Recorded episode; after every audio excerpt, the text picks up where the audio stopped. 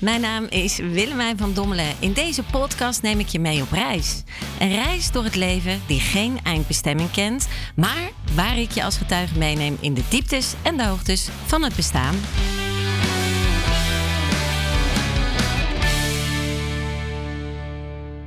Welkom, welkom bij D drie B. Dat hoor ik ineens in mijn hoofd. Heb je dat ook wel eens, dat je liedjes hoort in je hoofd ineens? Maar goed, welkom bij de Pink Rebel Podcast. Het begint saai te worden, maar ik ga het toch maar weer zeggen. Uh, mocht je hier ineens uh, bij deze aflevering inspringen, dan is het toch wel wenselijk om even terug te gaan naar um, aflevering één. En vanaf, vanaf daar echt mee te lopen in mijn, uh, mijn levensritme van, uh, van deze podcast. Best wel bijzonder, want de meeste podcasts zijn uh, in interviewstijl. En uh, ik zit hier alleen ah, tegen mezelf te praten eigenlijk, althans tegen jou, maar ik weet natuurlijk niet wie jij bent. Dus uh, een monoloog, nou dat is uh, atypisch voor een podcast, net als ik, atypisch. En uh, ik heb je eigenlijk een stukje in een soort biografische opstelling meegenomen door de reis van, um, van mijn leven. En, en dat was, uh, zoals je weet, uh, en ja, misschien weet je het niet, en dan adviseer ik je dus bij deze om het wel even allemaal te luisteren, uh, overleven. Hè? Dus ik heb eigenlijk niet geleefd, ik heb overleefd vanaf uh, een hele jonge leeftijd. En dat hebben we eigenlijk uh, veel allemaal wel op een bepaald domein gedaan. Nu was het bij mij wel op heel veel domeinen, maar iedereen heeft dat wel. Ik zeg altijd hè, in, uh, in de praktijk bij ons van P R Consultancy, als je even teruggaat naar uh, leeftijdscategorie nul tot je zevende levensjaar, zevende levensjaar tot je veertiende, veertien tot vijfentwintig. Dat zijn best wel sleutelmomenten. En vaak als we dat gaan destilleren, komen daar toch wel wat traumasporen naar boven. Dus uh, t- het is heel wenselijk om, om daar toch uh, naar te kijken, omdat grote mensen dat vaak niet doen. Grote mensen hebben wel van, van alles last. Uh, en dan bedoel ik last uh, mentaal, maar ook fysiek. En, en de f- fysieke klachten komen vaak ook van het mentale stuk. En dan gaan ze zichzelf afvragen waarom ze die onhebbelijke karaktereigenschap hebben die ze dan hebben. Maar die heeft zich natuurlijk gemanifesteerd en ontwikkeld door de jaren heen. Dus dat komt, en, en dan gaan we naar de psychologie, naar het uh, stuk van innerlijk kind. Heel, heel veel grote mensen hebben eigenlijk nog last van het innerlijk kindstuk. En dat innerlijk kindstuk, ja, dat, dat klinkt heel wollig, maar dat is wel belangrijk om daar uh, aandacht aan te geven en te zorg voor te dragen dat dat uh, geheeld wordt als het ware. Doe je dat niet, dan blijf je de rest van je leven als grote mens last hebben. En dan blijven de dingen gebeuren die er gebeurden en dan blijven de dingen je overkomen die je overkwamen waren. Omdat je het patroon niet doorbreekt en omdat je niet uh, kijkt naar, uh, hoe moet ik het zeggen, een soort stuk verpleging van je mentaal welzijn. Uh, en heel veel mensen als grote mens hebben littekens of nog wondes waar ze gewoon elke keer een pleister op plakken. Mentaal bedoel ik, hè, door traumasporen. En maken dit niet meer bespreekbaar omdat kwetsbaarheid zwak is. Nou, dat is natuurlijk de grootste onzin die er bestaat. Want kwetsbaarheid siert ons en kwetsbaarheid maakt ons mens. Juist die kwetsbaarheid zal het verschil blijven zijn tussen de mens en de robot. Een robot kan die emoties niet voelen en verroering zoals wij die hebben. Dus kwetsbaarheid is juist ons hoog, hoogste goed. Uh, maar vooral mannen hebben natuurlijk altijd geleerd om man te zijn en niet te mogen huilen en die kwetsbaarheid niet te mogen laten zien. Terwijl wij in de praktijk bij P R R Consultancy juist stimuleren, juist mensen motiveren om het bespreekbaar te maken. Ik denk dat ik dat wel mag zeggen, dat een van onze businesspartners uh, als bedrijf Um, in de chemie actief is. En dat is een zeer alfa cultuur. En, en heel veel mannen. En uh, dat moet ook wel, want er moet bloedhard gewerkt worden. Maar weet je, last hebben dan van mentaal welzijn was gewoon niet in vragen daar. Dat, dat, dat is uh, voor de zwakken. Dus sinds wij met ons bedrijf hen mogen begeleiden in mentaal welzijn en employee wellness en stress management, Uh, hebben we daar toch wel een mooie revolutie kunnen, kunnen creëren. En is het daar op het werk nu iets wat er mag zijn? Uh, je mag het bespreekbaar maken als het even niet meer gaat. En dat is schitterend, want qua ziekteverzuim kan je daar zoveel op, uh, ja, op scoren, op halen. Hè, daar, daar valt winst te behalen, letterlijk en figuurlijk. Uh, in, de, in de eerste plaats in het mentaal welzijn van die werknemer. Dus de vorige keer hadden we het daar ook over. Hè? Kijk eens in het nu. Kijk eens naar je leven nu. Op, op vlak van eerste plaats gezondheid. Uh, je liefdesleven of, of je liefdesrelatie. Je werk, familie en vrienden. En wat je zal zien, dat kwam in de vorige aflevering naar voren, is dat er altijd wel ergens even een disbalans bestaat. Dat niet, niet al die facetten zijn per definitie consistent in harmonie. Er is altijd een disbalans. En die disbalans is er om ons uit te nodigen om uh, daaraan te werken en daarvan te leren en die ervaring op te doen. De vorige keer hebben we dat een, een stukje uh, even belicht op gezondheid en vooral op de liefdesrelatie, het mannelijk-vrouwelijk brein. En vandaag uh, hebben we ook gezegd dat het over werk zou gaan. Nou, wat je dus ziet is dat uh, met employee wellness en stress management, wat, wat wij doen bij P R R Consultancy, om bedrijven bij te staan, uh, om hun werknemers te ontzorgen in hun mentaal welzijn, is dat we daar ongelooflijk uh, veel werk hebben. En dat is uh, mede dankzij COVID is dat echt giga gestegen. En dat is natuurlijk ook best wel te verklaren. We, we kenden, of veel van ons kenden niet, uh, online vergaderingen, remote werken. Dat, dat, dat, dat was gewoon niet, uh, niet bespreekbaar op de werkvloer. En nu vinden we dat, dankzij COVID, relatief normaal in het nieuwe abnormale normaal.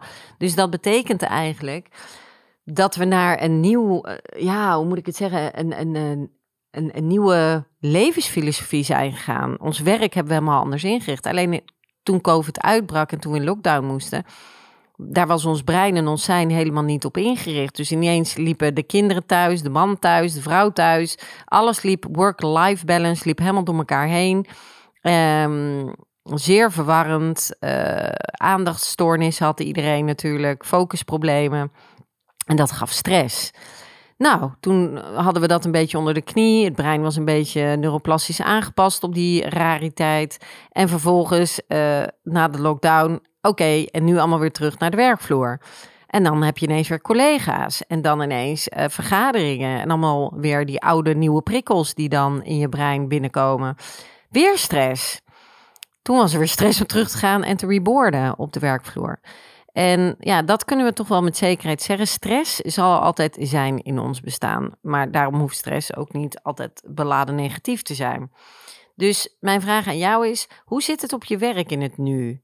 Wat zijn er dingen die je zou willen veranderen? Wat zou je willen veranderen? En wie heb je nodig om naar die verandering te gaan of naar die oplossing? En uh, waarom doe je er niks aan? Oh, heb jij nu in je hoofd gedachten van ja maar?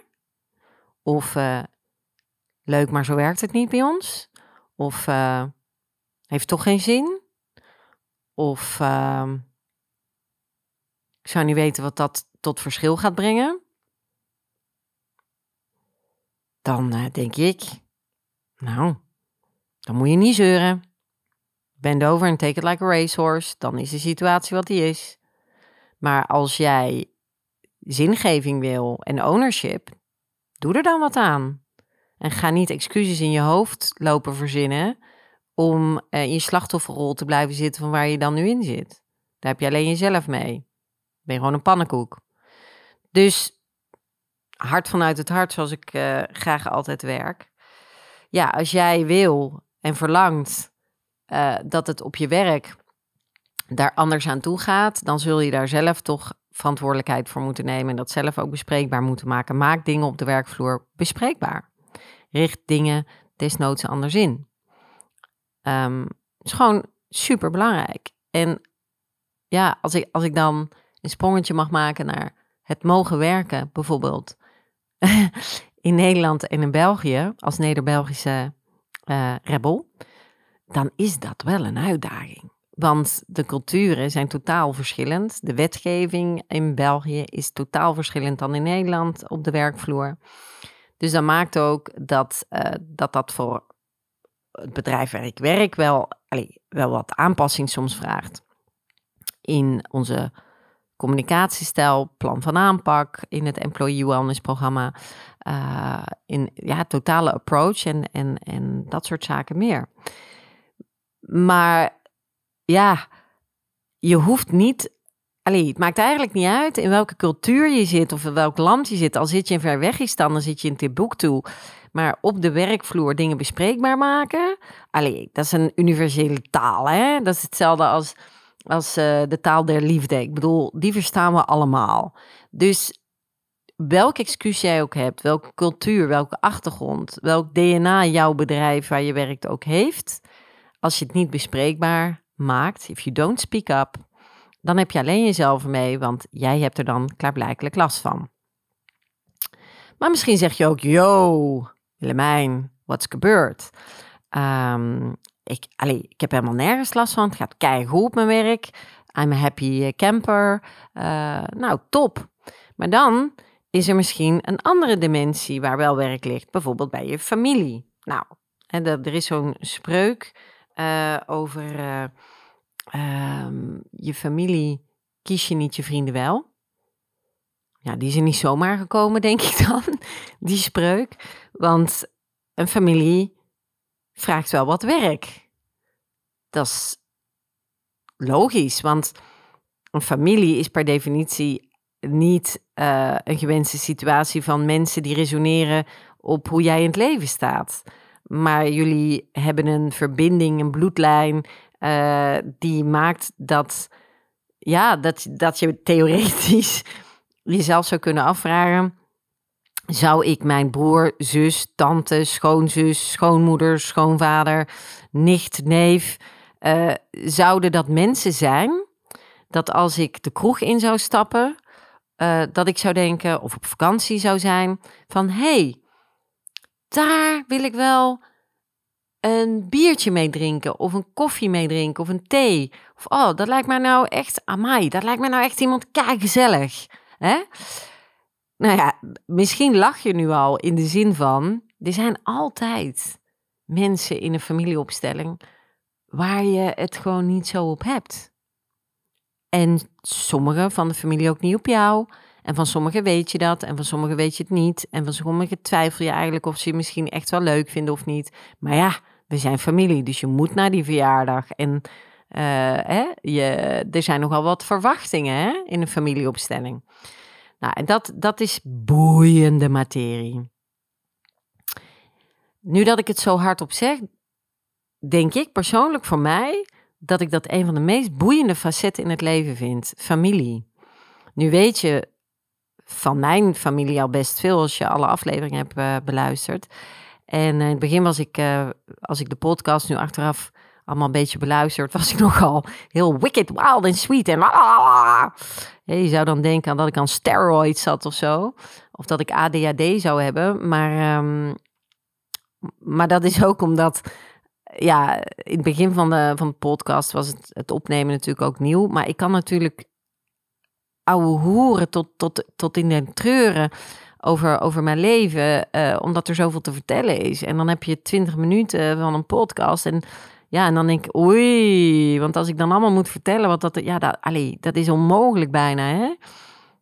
Jouw hele levensverhaal uh, is, is misschien niet de mijne, maar probeer het maar even te vertellen vanaf je nulste levensjaar, bij wijze van spreken, hè, vanaf je geboorte tot nu uh, en dan verkapt in twintig minuten elke keer. Dus er was geen sinecure. En, um, en familie is ook geen sinecure. Dus ik ben blij dat, dat we daarbij uh, kunnen gaan stilstaan. En dat wil ik ook heel graag doen. Um, want dat is wel een heel belangrijk topic. En ik merk ook dat... als wij uh, cliënten hebben in de praktijk... dat heel veel mensen stuk lopen of vastlopen... Uh, of stress krijgen van families. En van situaties die zich afspelen in families. Dus misschien uh, kan je alles nadenken bij jou... hoe dat zit in het nu. Hoe je dat ook anders zou willen zien. Wie heb je daarbij nodig om, om dat anders te gaan inrichten... Uh, naar de toekomst toe. En, en dan... zal ik trachten mijn best te doen om je te gidsen en je te helpen in de volgende podcast. Um, hoe we daarnaar kunnen kijken. En pas op, Ik heb absoluut niet alle wijsheid en pacht. Ik heb wel heel veel levenservaring. Maar ik heb zeker niet... Allee, ik wil zeker niet uh, claimen dat ik... Uh, hoe zeg je dat? Dat ik de... Allee, dat ik alles weet en dat ik de familiale expert ben. By God, dat ben ik zeker niet. Want bij ons is het natuurlijk ook een mes in de family. Ja, bij ons is het echt een mes. Maar uh, ja, het is heel apart. Onze familie is heel apart. Maar allee, wat, wat, wat ik wel heel belangrijk vind, is um, het stilstaan, het reflecteren, het analyseren en dan de gewenste situatie erin te brengen. Om op die manier te leren manifesteren voor jezelf wat, wat jij verlangt om jouw geluk te waarborgen in je leven, in jouw uh, familieopstelling, zeg maar, in jouw positie in die familieopstelling. Dit is, dit is echt een hele interessante, omdat we dit ook doen bij bedrijven, bij familiebedrijven, uh, zie je dat daar altijd een um, mooi avontuur ligt. En, uh, en de, de rollen van die, die mensen in die familie en dan ook nog zakelijk vermengd. Dat is echt, echt complex. Complexe materie. En daarover uh, neem ik je de volgende keer heel graag mee. Omdat dat bij ons ook te maken had met um, een familiebedrijf. En, uh, en, en daar is toch wel een beetje de, de basis gelegd van de disruptie in onze familie. Uh, dat is eigenlijk door het familiebedrijf ontstaan. Um, dus uh, we kunnen dat belichten vanuit dat stukje uit mijn ervaring van het familiebedrijf uh, wat, uh, wat we hadden. En hoe dat daar eigenlijk een bron is geweest van een disruptie. Maar aan de andere kant kan je ook uh, gaan belichten vanuit gewoon familie. En, en de rol voor jou als, als broer, als zus, um, hè, als nicht, als neef. En, en hoe sta jij daarin? En, en wat kost jou tonnen energie? Of wat levert jou misschien energie op? En waarom forceren we onszelf in die verwachtingsmanagement van die familie altijd maar te pleasen? Wat is dat? Waarom doen we dat? En daar gaan we, lieve mensen, het dan, uh, het dan zeker even over hebben in de volgende podcast. Um, en ik hoop, zoals ik dat altijd hoop, ik ben zeer hoopvol, dat ik je mag gidsen in hoe je... Uh, en misschien maar één tip die, die je dan meeneemt uit zo'n podcast. Maar ja, dat is er toch... Allee, één is beter dan geen, nietwaar? Dus ik probeer toch altijd dingen mee te geven waar, waar je iets aan hebt. En de rest kan je gewoon in de prullenbak gooien als je dat allemaal niks vindt. Dus ik zou zeggen, in de meantime, ga oefenen. Sta wat meer stil bij de dingen in je uh, work-life. Of beter gezegd, life-work, zeg ik altijd. Uh, en, en probeer die misschien eens een beetje te reflecteren, te projecteren op alles wat ik hier brabbel en babbel. Uh, en um, ja, toevallig had ik het er net nog over met Danny hier. Dat is de man uh, en Davy achter uh, de podcast. Dat ik zei, goh, pff, eigenlijk krijgt deze podcast de aandacht niet die het verdient. Ik maak er veel te weinig reclame voor. Ik doe dat echt niet goed. Ik ben daar, ik ben daar gewoon niet goed in. Uh, ik maak er ook geen ruimte en tijd voor, omdat er even andere dingen zijn die mijn focus vragen. En, um, en ja, daar zitten toch ook wel een aantal facetten aan gekoppeld. Dat is een stukje kwetsbaarheid, namelijk we tot op heden namen we een podcast ook op met mij op beeld. Dat maakte me ook nerveus, want dan dacht ik, ja, ik, eh, allez, ik, ik eh, heb wat complexen over mijn uiterlijk. Dus, uh, dus dan was ik een beetje nerveus als dat ooit op antenne komt, op YouTube, weet ik veel wat. Van, uh, ja, daar voel ik me dan eigenlijk toch niet zo gemakkelijk bij. Dus we hebben ook besloten daarmee te stoppen. Dat maakt het mij een stuk rustiger. Dat hoor je ook in mijn stem. Uh, en aan de andere kant, ja, ben ik het ook gaan doen op vraag van anderen. Omdat ik dus WhatsApp-berichtjes inspreek op een nogal uh, bijzondere manier, klaarblijkelijk. En dat ik heel veel terugkijk, jij moet echt een podcast beginnen. En vanuit mijn vakgebied dacht ik, nou, ik kan maar mensen inspireren. Maar wat blijkt nou? Een podcast wordt eigenlijk voornamelijk gebruikt ook om bekendheid te genereren, om leads te genereren. En daar hangt eigenlijk altijd een commercieel model aan. Bij heel veel podcasts hoor je ook mede mogelijk gemaakt door. Of uh, bestel nu mijn e-book. Of uh, dat soort dingen. En uh, dat zit hier helemaal niet bij ons. Dus ik zei ook van ja, weet je, het is eigenlijk een, inv- een financiële investering op het inspireren van mensen. Dus het hoger collectief doel is eigenlijk met de, deze podcast mensen helpen. Uh, dit is, dit is een pure investering zonder enige return on investment financieel, uh, deze podcast. En, en dat hebben we dan ook eigenlijk samen wel uh, geconcludeerd, dat dat redelijk uniek is. Uh, dat we dit zo doen. Dus ik hoop echt dat, dat je iets hebt aan deze podcast en al deze afleveringen. Want dat is uiteindelijk dus het doel. Het doel is dat we mensen helpen. Dat we mensen kunnen verbinden, inspireren, kunnen laten leren, kunnen doen groeien, openbloeien. En ik hoop voor jou, lieve jij, dat uh, dat, dat al een beetje geholpen heeft.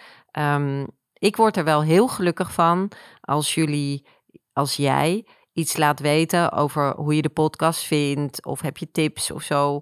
Laat het, allee, ik zou dat echt super leuk vinden. Ik krijg dat wel. Maar als ik kijk naar het aantal luisteraars wat we hebben, dan heb jij dat volgens mij nog niet gedaan. Dus um, wees echt welkom. Uh, Willemijn, apenstaartje, P R R, koppelteken, streepje dus, consultancy op zijn Engels punt com. Willemijn, apenstaartje, P R R consultancy punt com. Of op mijn Instagram, Pink Rebel. Uh, hoe heet ik daar ook weer? Pink Rebel, oh-oh, business consultant of zo.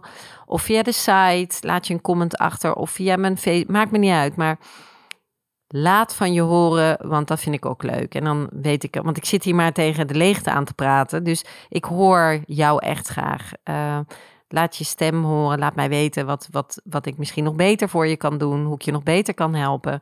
Uh, ik ben er voor je, dus uh, uh, ja, ik hoor het dan ook graag. Dus ik zou zeggen, zoals altijd, carpe fucking diem in het nu.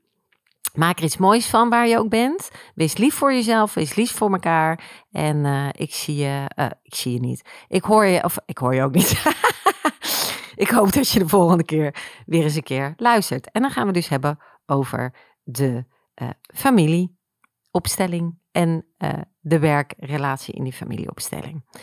Tot later!